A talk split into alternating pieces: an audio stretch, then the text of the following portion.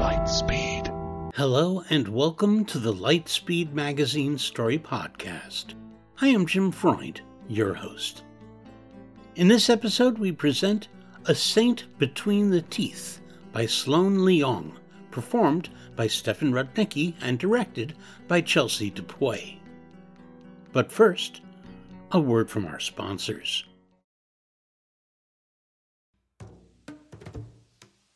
Calling all lovers of mystery and fans of a good story. If you haven't already heard me talk about June's Journey, you're in for a treat. It's time to don your detective hat in this free hidden object mobile game that delves into the captivating journey of June Parker, a self proclaimed detective on a quest to unravel the mystery surrounding her sister's untimely death. In June's Journey, you get to play as June, deciphering clues and unveiling secret plots within thousands of beautifully illustrated scenes. And did I mention it's set in the glitzy 1920s? New chapters are added weekly, so you will never run out of new thrills to uncover, and you can also personalize and decorate your very own Orchid Island where the story takes place.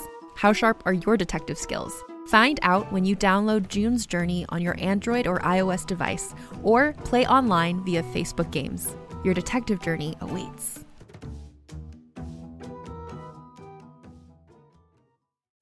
Every five minutes, someone dies while waiting for a compatible donor heart, liver, or kidney. On a remote island in Lake Superior, a team of geneticists strive to engineer an animal with human compatible organs, thereby saving millions of lives. But these ancestors are not the docile herd animals they envision. Instead, the project spawns something big, something evil, something hungry. Ancestor by number one New York Times bestselling novelist Scott Sigler is available for free on Apple Podcasts, Spotify, or wherever you get your podcasts.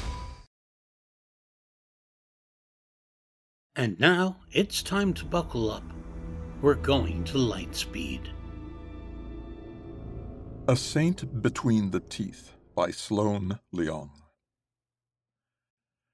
Kharatet moistens his sightless eyes with his tongue as he draws his finger across the limestone tablet glyphs. His audience today is a clutch of toddling nymphs, motionless save for their short tails rippling the shallow water impatiently. It's a good age to read to, while the little Ulmuns are still young enough that the novelty of the world keeps them fearfully reserved and quiet. They likely won't understand much of today's reading, but it doesn't matter. Tradition dictates that they be read to as soon as they've hatched, and hatched they are. His sensitive finger pads drift glacier slow across the tablet's surface, reading the minuscule cuneiform stark against his setae. The intricate carvings are as clear to the touch as a canyon is to a raptor's eye on an unclouded day. Today he has chosen the poet Laraja to study, not because of her poetry, which explores typical Ulmun subjects like the joys of solitude, slowness, the eating of telf, but because of her penmanship. He'd always admired the uniquely subtle expression of her mark making and enjoyed following the path of a single glyph, tracking the delicate curve of the author's talon as it etched into the substrata. For now, your body is content enough to graze on what our caves offer, but as we grow, we must move on to more substantial sustenance. The first egg saw to this, giving us our alliance with the Telf. This poem is inspired by the poet's first true nourishment. Let me emanate like light, a tremor of warmth on the skin, pulsing dawn filling my body like bones, just as solid sweetness waiting to burst. Pain snaps Kharatet's mouth shut around the poem, buckling him over from a sudden knot of agony. The stone tablet clatters to the cavern's unforgiving floor, as his stomach twists into a hard crease of scalding steam. Panting, he curls into himself, tail wrapped tight around his waist as if he can cut the radiating cramp off with his own throttling strength. Beneath the roar of the stream, he hears his fellow scholars lift their heads, their breaths startled into speeding. Are you all right, brother scholar? One of the other scholars asks from a neighboring study cell. The nymphs before Kharatet are quiet, but have balled up in distress, mostly submerged in the shallow stream. When Kharatet doesn't respond quick enough, the scholar adds, Someone gather the nymphs and take them to the dining chambers, please. Uh, they don't need to witness this. Kharatet waves off an approaching Ulmun in frustration, then remembers his manners and contracts his feathered gills. Apologies. It's nothing, Elder, really. Leave them to me.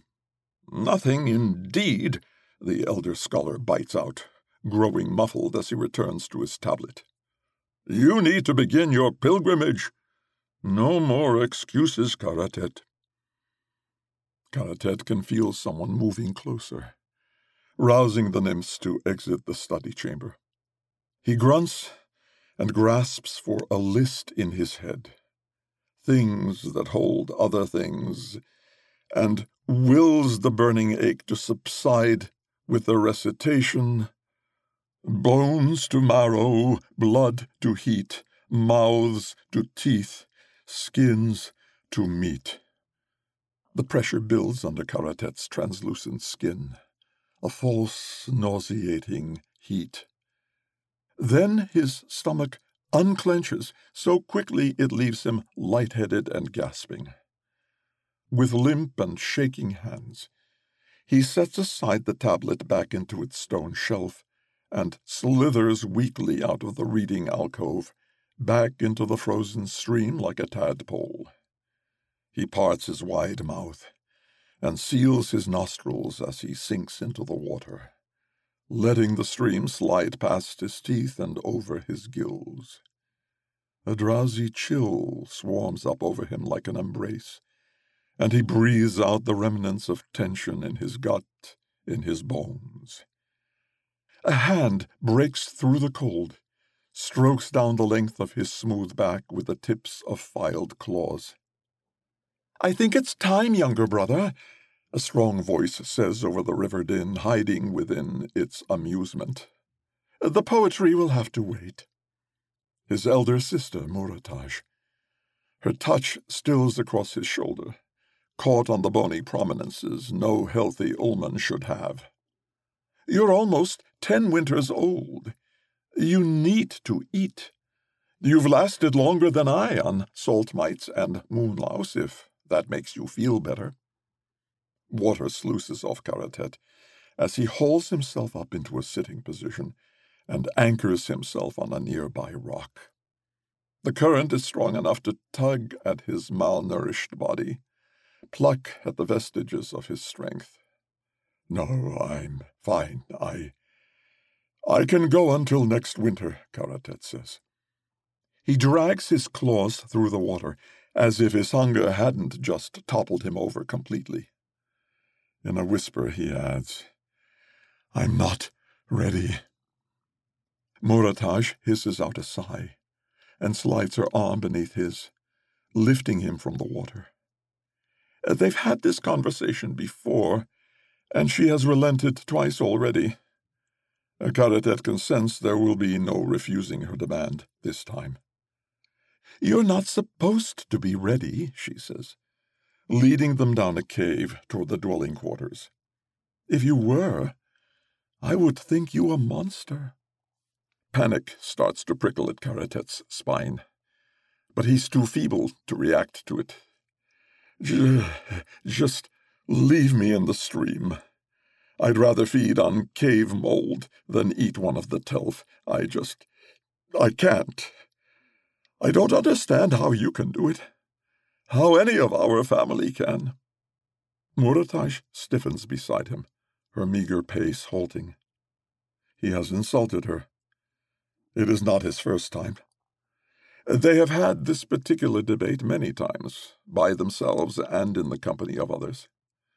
He could not sway her any more than she could him. His gills press against his neck as a backwash of doubt flows up over his conviction. How could something he found so unnatural and cruel be so inconsequential to everyone else? Could it simply be a flaw of his? He liked to think his creed had been founded around an innate sense of virtue and respect for life. But if he peered at the origins of his beliefs, he could see another side to the truth he'd cultivated. As a child, his brood mother had fed him a cave beetle, and to this day he could still hear a chirrup of pain as he bit down into it. And even as his brood mother cradled him through tears, assured him its death was of no import, Kharatet could not shake off the slough of realization. His existence required a brutality he could not stomach. Don't be a fool. This is what we have, what's been agreed to by both our people. We're past being martyrs for our nature, Murataj murmurs. Beneath their feet, the spring melt moves sluggish and steady through the lightless cave, filling the wide cavern with the cold bite of winter's last breath. I won't force you to eat, but before you curl up into a corpse, you need to go and meet the Telf for yourself. If you'd still rather starve after that, then yes, I understand, Kharatet says feeling both relief and a great growing hollowness. The water rasps against the stone, sings itself back and forth through the tunnels, the depth of it swelling ever so slightly with accruing sediment. Tomorrow, then, he says, trying to scrape together some amount of conviction in his voice. I'll meet with them tomorrow. The next wake cycle, Kharatet rouses to Murataj shuffling around her room. Invigorating warmth has suffused him, a stark contrast to the icy stream in the archivist quarters. Normally, Kharatet would enjoy the thermal spring heat that warmed the surrounding rock in his sister's home, but all it has done is stir up his body's hunger, sharpened the sting of starvation. Did you even sleep? he asks, padding over to a nearby pool and submerging himself. The water soaks into his flesh and gills, giving him a brief rush of renewal before his gut begins to pinch. A little. Hmm. What else do you need? Murataj says absently before disappearing into her sleeping chamber. Her home is naturally decorated with clusters of mineral straws and boxwork that swallows the ceilings and walls. He finds it disturbs and muffles the flow of sound and air, leaving him disconcerted. His own dwelling has been sanded down of harsh textures and angles, all smooth stone furnishings rounded for him to recline on or against. Here, You'll need these, Murataj says. She shakes out something large, and Kharatet grabs the edges of the object gingerly. Feeling the density and texture of what he realizes is woven leaves. It smells rich and musky with age, like reeds from the forest overhead drift down the cave rivers, clotting and decomposing. What is this? A cloak. You'll need it to withstand the light and weather up above. The cloak's fabric will keep moist for a decent amount of time so your skin doesn't crack from the dryness. Murataj draws it tighter around her brother, knots it beneath his throat.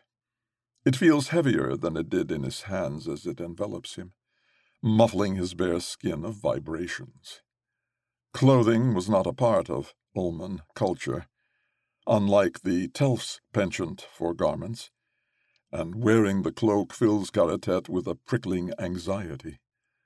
What if they thought he was trying to ingratiate himself with them? What if his clothing was distasteful in some way? And this? She slides something heavy and hard edged into his palm. A crystal the size of an egg, constructed of harsh, uneven little cubes. Payment for transport. That's all you need. Ready? Kharatet wrinkles his muzzle in affirmation. He follows his older sister out one of the entryways, a hole bored open to barely the circumference of their skulls. When the waters rise, which is rare, blocking the small entry hole will take only a moment.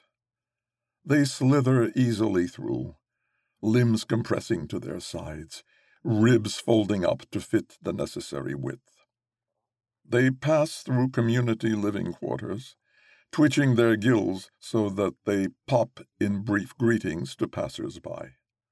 The walls here are honeycombed with holes, entryways to small dwellings that echo in his peripheral hearing with movement, to shops and halls that make up the mundane routines of Ulmun life.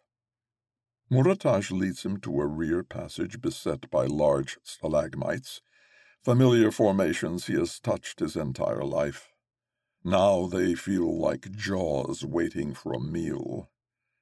Is this all of what the Telf will see of him? Fangs, a throat, his shameless appetite. When you get to the top, there will be a small hut, she says. When he chatters his teeth soundlessly in confusion, she clarifies. A dwelling made of wood. Yes, wood. An envoy will be waiting for you there and will take you to the Telf's village. He knew in theory how this all went, but suddenly having to breach the surface himself, to trust in millennia of tradition and tales of the first egg's will, sent a needling panic through him. You'll be fine, Murataj says, squeezing his tail with her own. This path is old and well tread. Go, brother, nourish yourself. Arteries of water flow down the cave walls, gravid with the scent of all the surface holds, and growing richer as Kharatet moves towards the exit. The higher he walks, the lighter the air becomes. Thinner and drier in a way that leaves him feeling bare, even draped in the reedy cloak. New sound now. The reverberation against stone giving way as it funnels out into nothing. Around a corner, molten heat spills against his skin, burning him. He'd read of daylight before, but the actual experience of it thrashes away the tepid poetry that had tried to grasp it. It is a small bubble of blazing at the end of the tunnel, beckoning him forward with its insistent warmth. It takes him several long moments of moving forward, turning and hiding his face, and moving forward again before he feels it the overhead, the outside. When he walks through into the heat of day, true day, the new burning atmosphere and the filthy turbulent wind shoving at his cloak ravages his senses. His body buckles into a spiral to protect itself. Moaning, Kharatet pulls his cloak around him tightly shuddering under the thin boundary of cloth, half submerging himself in the shallow river feeding into the cave. The worst of it all is how this surface world sounds. Branches bow and crunch, bushes crackle, leaf chafes against leaf. How the cacophony of noise glances violently off the furious world around him and fades too quickly absorbed by the giant nothingness above him. It's all too much. Too much noise betraying too much life, too much texture. Time dilates with his fright. How did any of his brethren tolerate this place? A crunching close by, a predator's approach. Kharatet tries to direct his hearing toward it, to feel its nearness through his skin, but it is too late. Something opaque and heavy is draped over him, and he jolts, thinking it an attack for several frozen seconds, until no bite follows. Rising, he touches what he finally understands to be a second fabric over him. Are you all right?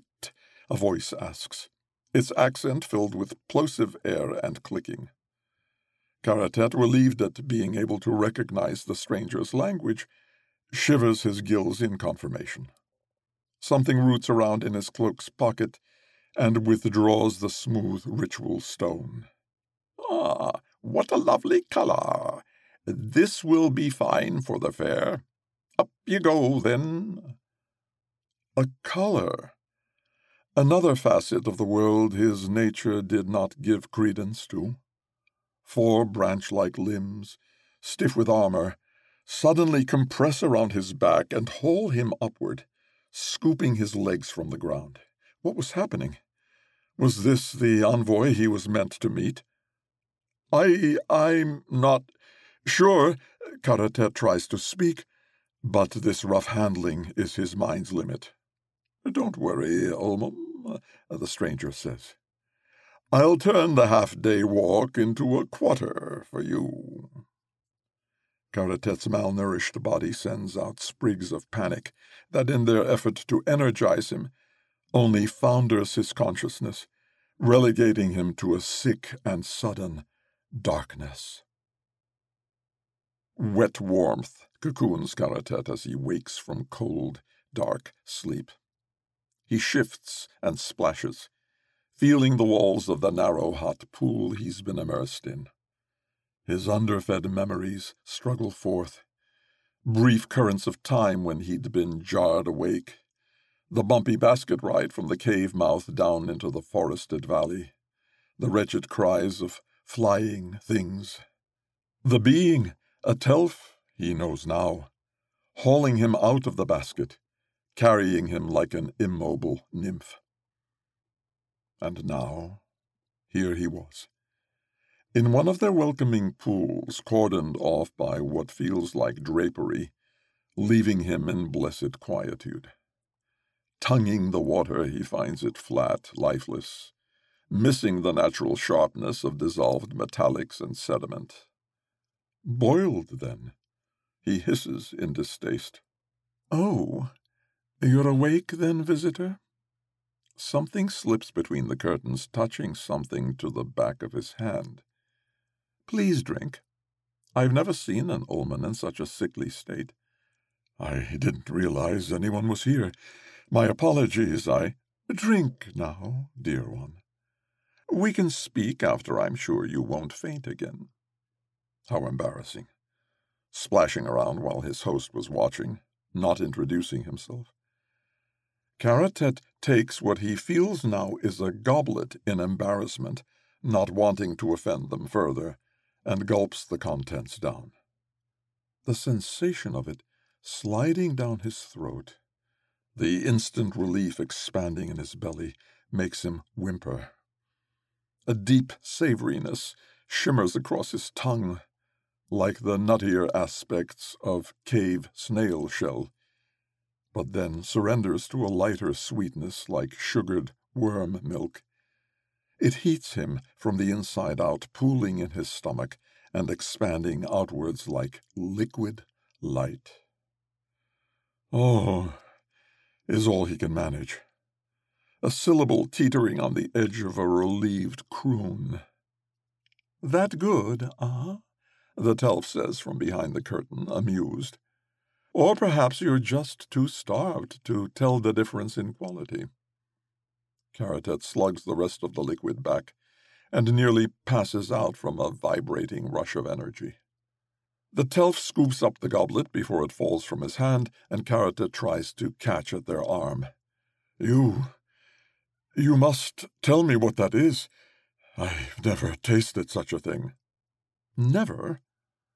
The Telf doesn't pull their arm away. An armored arm, he realizes, shelled. But he can sense a curious tension in it. It's me, of course. What else would you eat? You. My crop. My. You must be quite young if you've never.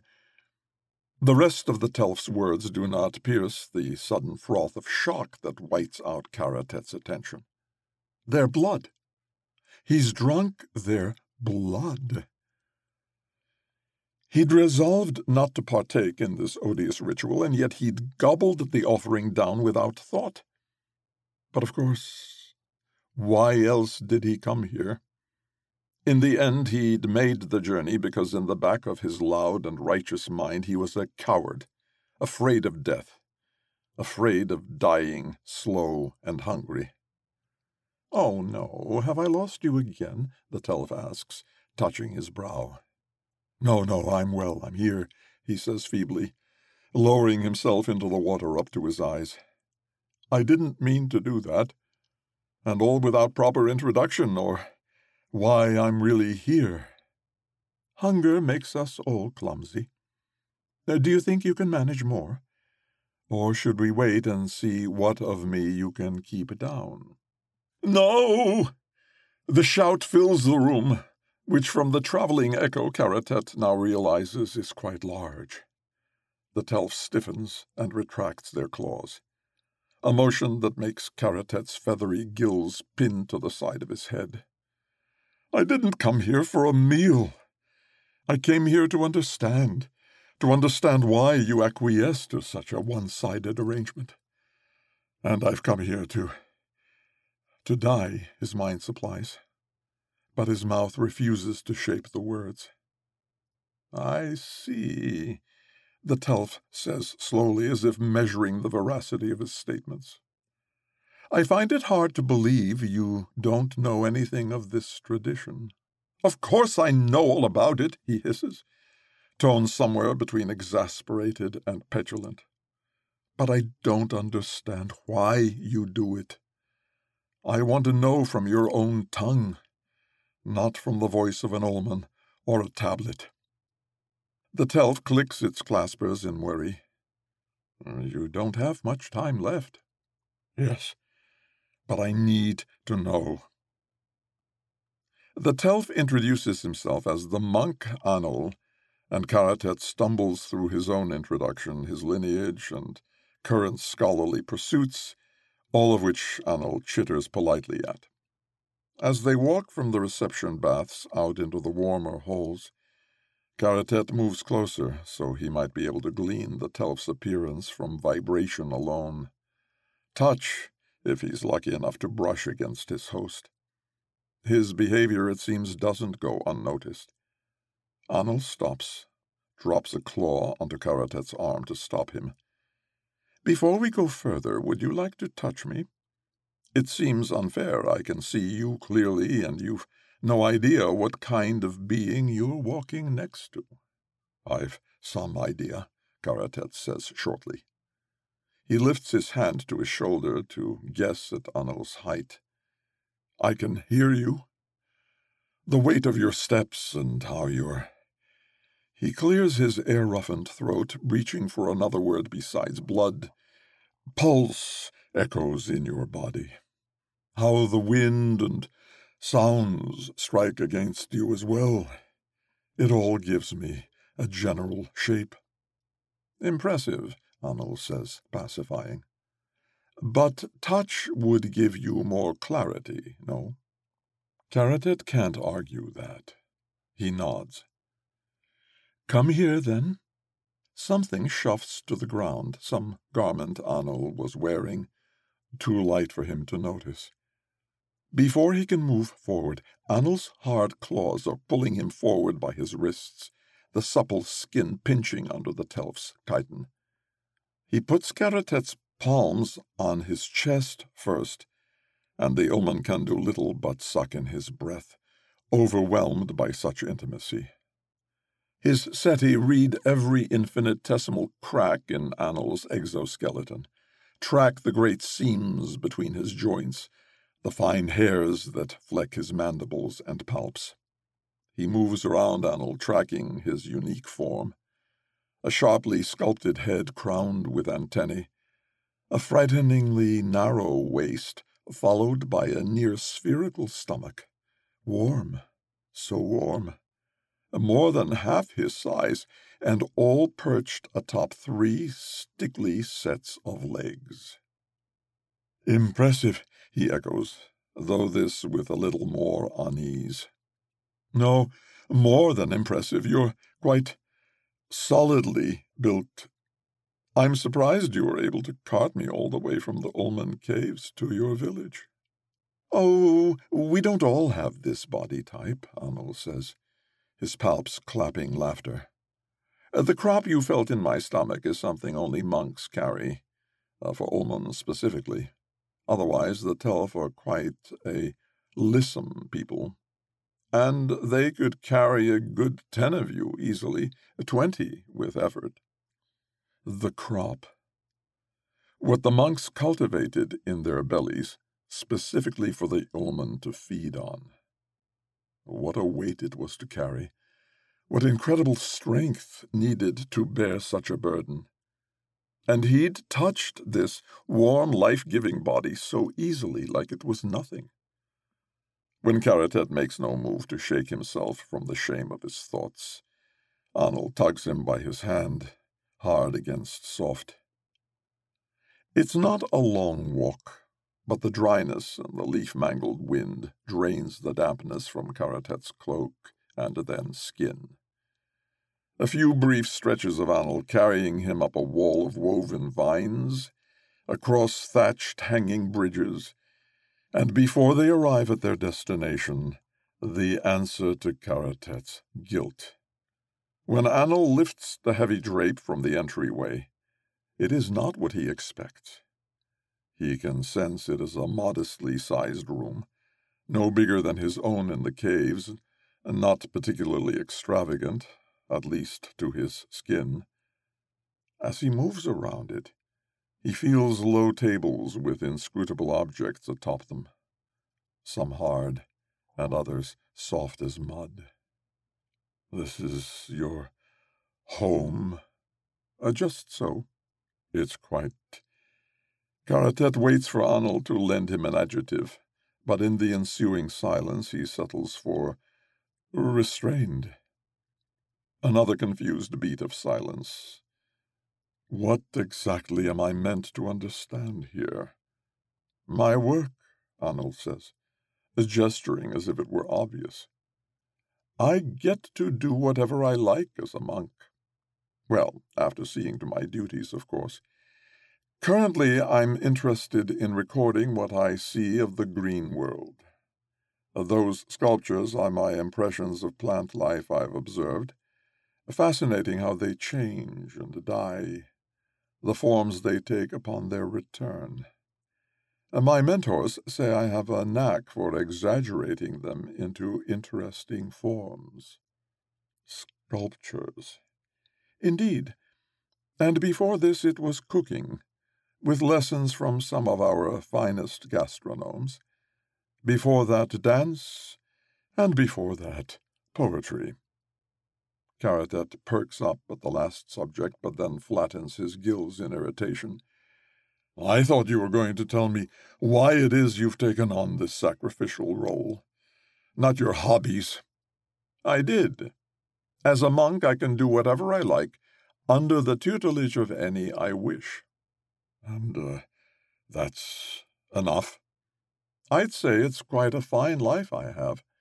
Isn't that what you're concerned with? that the density of pleasure I've known balances out my death. Most Telf work as scavengers and brooders, cooks and builders. Not the most entertaining work, and very tiring. He smooths a hand down his arm, shining his shell.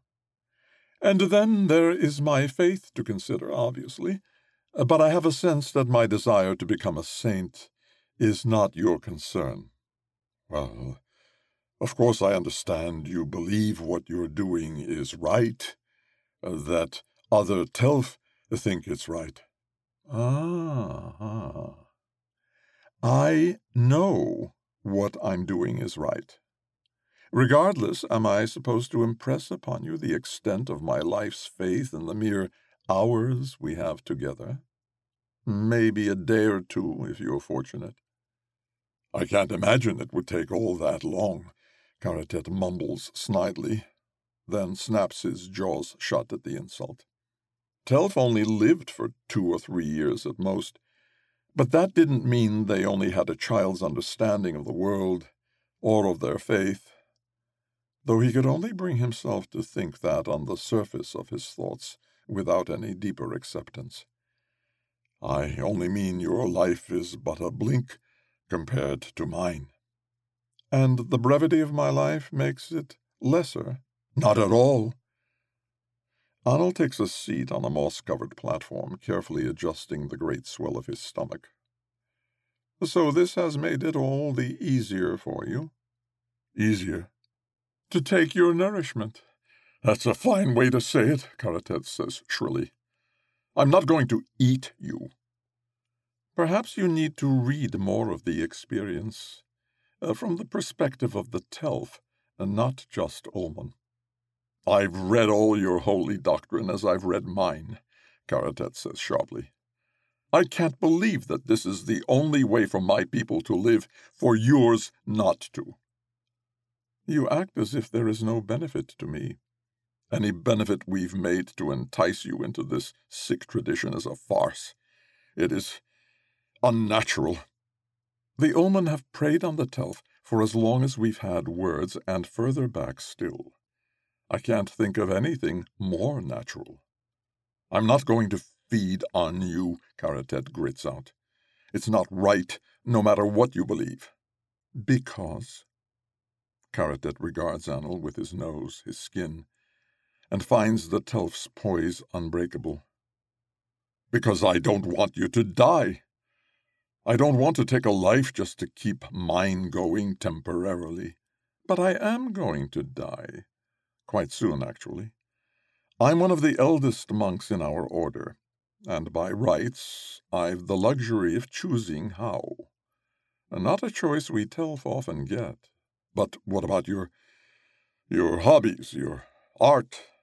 You can't tell me you want it all to stop that you don't desire to continue making things. I do enjoy it. But my joy in my hobbies is less important than your life.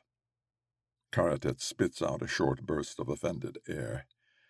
At the core of their reasoning, they held the same values towards the preservation of life, values that were now directly at odds. How how do you know I'm worthy? he asks with no lack of smugness. What if I've hurt others and been cruel? What if I destroy things? What if that's what I plan to continue doing? Your worthiness and nature, none of you, is of any consequence to me. The gift here is me being able to continue a life that is equal to mine. But not your life. What about having children? I know you Telf love having large families. Ah, family. It's not something I can do alone, and I don't have the temperament for a home full of brood mates and walls full of candle chambers. But this, Anil gestures between Kharatet and himself, this I can do alone. And continuing a life is quite a different gift than creating a new one. One could say it's incomparable. Kharatet paces, lashing his tail. You know the Ulmun have been doing this since the gods created us, hunting you. We've made the whole process pretty now. Easy, even for us. Clawed out a holy story that feels good to our fingers how do you know you've not been tricked into doing this?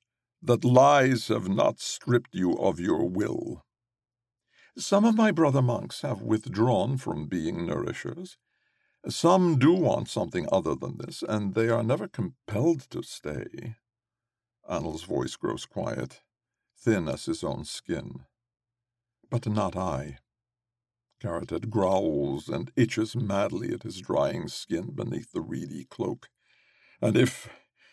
What if this is all just a story we've told you, told ourselves to soften the blow of your death, to ease our consciousness of.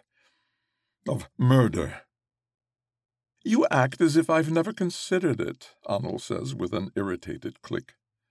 After all, we are your only source of nourishment, of life. I'd say your word can't help but be quite biased indeed. But you've also adapted to us, given us a provision in exchange. We've adapted. Your venom. I've uh, never used it. Kharatet wonders at that. As a child, he'd been forced to eat small cave creatures and had never felt his venom sacs engage. He flaps his feathery gills, disturbed at his own ignorance. I've never been in danger, so there has been no need for it. It's not something to protect you. It's something for us. Uh, that is to say, your prey. Kharatet gags in disgust. Don't use that word. I'm not a predator, nor am I prey, not any more. But a lesson on Telf anatomy. Your venom temporarily paralyzes the receiver, and for us, it's a particularly amazing sensation. Divine, even. He'd read of this so called sensation, the euphoria the venom induced. Lies he assumed to persuade the Telf to give themselves up. Suspicion pins Kharatet's gills to the sides of his head. How would you know the sensation? You're still alive. Upon initiating into the order, we're given a small phial of venom. That's how we decide if we want to pursue this path. Anil's voice softens to a trickle. It is unlike anything I've ever known. It melts our minds from our bodies, grants us wingless flight, allows us to peer into the vast sea of memory, the legacies made by Telf and Ulmun and all living things. Pah! The forged dreams of the Eaten, carved by secondary claws, not dreams. Doors thrown open. And if it is only dreams, wild envenomed fantasies, Anil's body sags, his exoskeleton creaking joint against joint. Even if it's unpleasant, or nothing at all, I'm still helping keep you alive, no? No, no, no, Kharatet says, resuming his pacing, his itching, trying to peel out of his chapped hide. Like the bee is drawn to the flower, even the blooms that eat it. Kharatet's skin prickles and numbs. His ears grow muffled by his own pulse. The floor gives way beneath his feet. You've been fooled, Anil. Uh, there is no kind way for me to say it. No, no way at all. A different room vibrates into being around Kharatet as he wakes. Larger than Anil's studio, made of denser material as well. He guesses stone instead of bark. But when he shifts in the woven chair of wherever he is, the echo catches and shudders through it differently than any rock he knows. He shifts again and this time takes note of something restraining his waist and legs. You fainted again. Anil presses a hand to his shoulder, keeping him sitting. Stay. I don't trust your legs any more. Apologies. Why. Why am I bound? For your own safety, uh, but that is of no importance at the moment. Tell me, did you come here only to hurl insults at me and my people before dying? No, well, yes, I suppose I most likely will die here. He touches the grumbling concavity of his stomach, the hollow dizziness of an appetite unaddressed expanding in his head. But that's not why I came. Then tell me why. To. I wanted to know what you were like, Kharatet says, tipping his head up towards where Annel's voice is coming from. Your lives, your beliefs, if you simply didn't realize the injustice of it. And are we as guileless and gullible as you thought?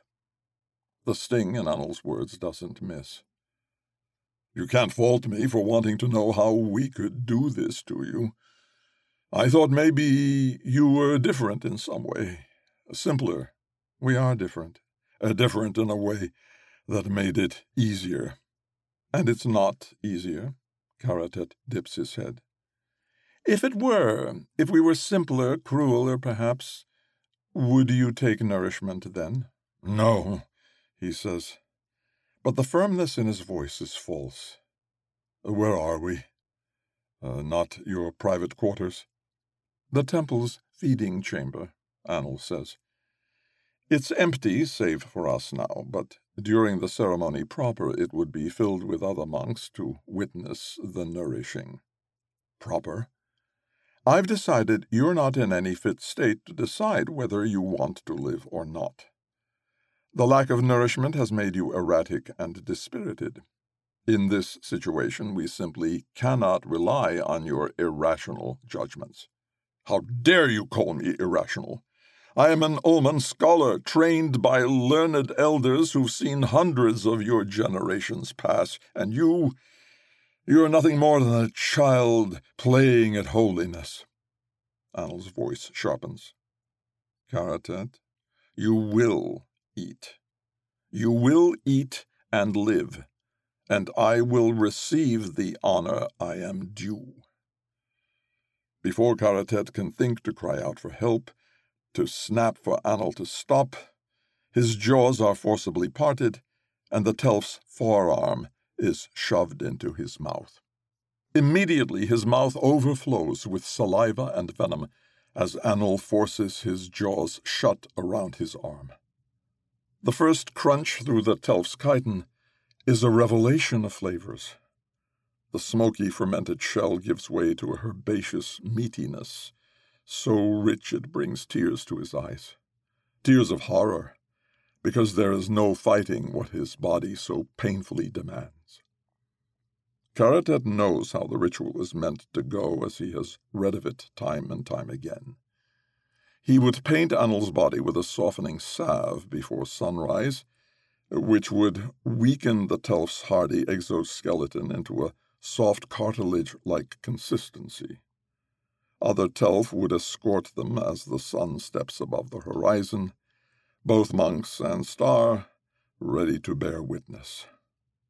Once upon the altar, Kharatet would start by consuming Annel's limbs so that he might experience the euphoric envenoming the longest. Next would come Annel's belly, which would first be minimally punctured by a ritual thorn. His crop will flow down onto the altar, which has been carved with a lip to catch every drop, funneling it down to a narrow channel from which he could drink. Then Kharatet would eat Annel's abdomen, followed by his antenna, palps, his chest, and finally his head. Digesting Annel would take him a handful of years, perhaps even more. He wouldn't feel the clutches of starvation for a decade at least. He wouldn't feel. He wouldn't. But there is nothing sacred in the temple today. Kharatet watches his body from a distance, lost in a feeding frenzy fugue. The only grace in this bestial gorging is Annel's voice, as Kharatet tears through the hard parts of his body to find the tender treasures within him. The Telf sounds beatific, singing a hymn of chitters and whistles, melodies only a Telf could make. Annel only stumbles in his song when Kharatet tears too roughly at his flesh, jerking his voice off kilter. The song goes on and on as Kharatet eats, so steady and lovely that he almost forgets that he is ending a life, making a feast of Annel's faith. When Kharatet comes back to himself, He is near as full as Anil once was, his belly sphering out uncomfortably in front of him. He is out of the chair, the twine bindings now tatters on his legs, sitting where Anil once was on the altar of nourishment. There is a sludgy wetness all around him, and when he runs his hands along the surface of the altar, he finds sharp bits of shell, a stray claw. The air is filled with the smell of old peat and loam and honey. He touches his face, feels where the watery blood has begun to dry into a thin, flaky paste on his muzzle. He runs a finger around the inside of his mouth, flinching at ragged cuts in his gums. He hadn't salved Anil, softened him for consumption. Had it hurt more being devoured like this? Had he screamed? Had his faith broken on the final bite? Or had he gone with a righteous smile, smug all the way down his throat? Between his teeth, the saint sours. Kharatet wails on the altar until the other monks arrive, hushing him with throat caught hums. They wipe at his tears with slender claws. The unintended scratches a painful solace from the numbing stretch of his heresy. The summer current moves swift and warm through the lightless cave, filling the white cavern with a heavy and humid air, dotting the ceilings with constant droplets of condensation. The tiny splashes of cave rain fill the space with sounds, vibrations that patter at his skin, sharpen the shape of every object and Ulmun in the room. You look well, brother, Murataj tells him as she passes by with freshly hewn stone for writing. Pausing, she adds, I'm pleased, and I hope you are too. You are worth any and every telf, my dear. The most Kharatet can make himself answer is with a flick of his gills. His voice sits behind a driftwood dam, building up with a bitter detritus. He feels Murataj depart for her duties, and the space between them fills with a toxic plume of resentment. What were any of them truly worth? Brood mothers lay a clutch of freshly hatched nymphs before him for their daily reading. They are quite young, young enough that they have no language, only bleats to voice their discomfort. They likely won't understand today's reading, but it doesn't matter. Tradition commands, and the Ulmun obey.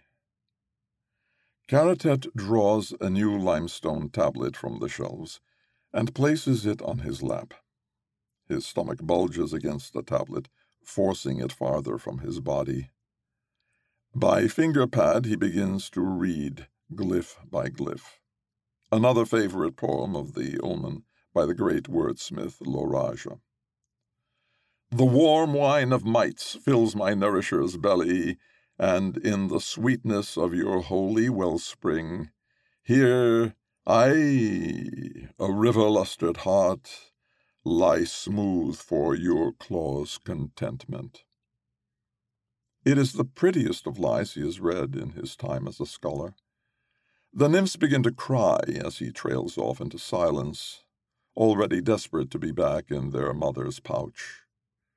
Their helpless bleats and the splashing droplets fill his skull to brimming.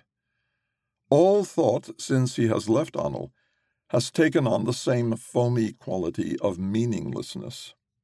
Even now, with his attention directed at the nymphs before him, he cannot find a seed of solicitude, of deference to life he once had. They too would grow and eat their annals happily, year after year, life after life. Little predators in the making, just like him. The tablet slips from his lap as he stands, chipping as it clacks loudly onto the ground. A scholar snaps at him from an adjacent study cell, but he cannot make out the words. Come here, little one, Gingerly, as though Kharatet were touching the Telf's soft belly, he lifts a nymph to his face. It whimpers, but this time nothing in him flinches. Do you want to see something truly holy? he asks the little Ulmun, opening his jaws wide, letting the honey of its curiosity lead it further behind the temple of his teeth the honey of its hollow mind pressing against the comforting warmth of his tongue, then throat, to a nourishment never to be had. Bones to marrow, blood to heat, teeth to saints, nymphs to meat.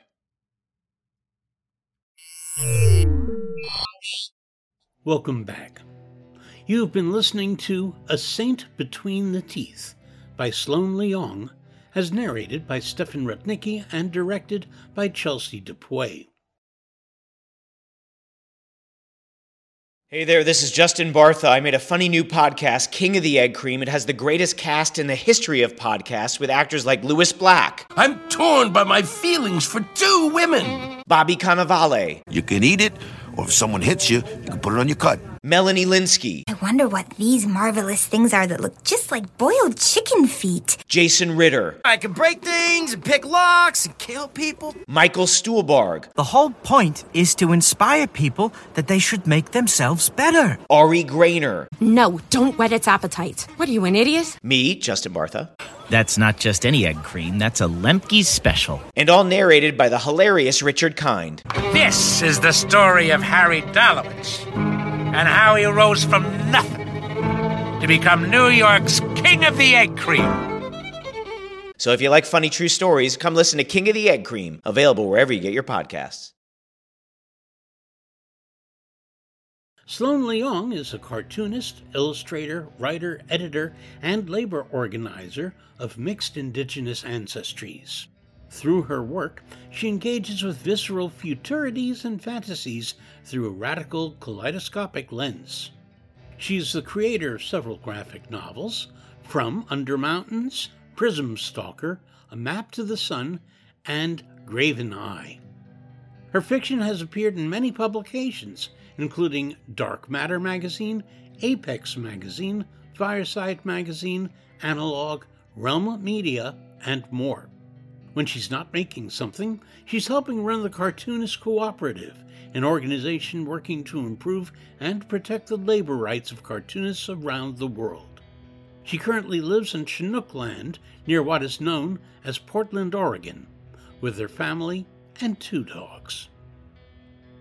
Stefan Rudnicki is a Grammy winning audiobook producer and an award winning narrator who has won several audio awards, as well as more than 25 Earphones Awards, and been named one of AudioFile's Golden Voices. Stefan has been producing Lightspeed Magazine podcasts since 2010, eventually adding Nightmare and Fantasy Magazine, and sharing the Hugo Awards for Best Semi Prozine in 2014 and 2015. Post production was by yours truly. Our music and sound logos were composed and performed by Jack Kincaid. Lightspeed is published by Adamant Press, and this podcast is produced by Skyboat Media. This episode is copyright 2024 by Adamant Press. Thanks for listening. That's all for now. See you on the Bitstream. I'm Jim Freund wishing you cheers from all of us at Lightspeed.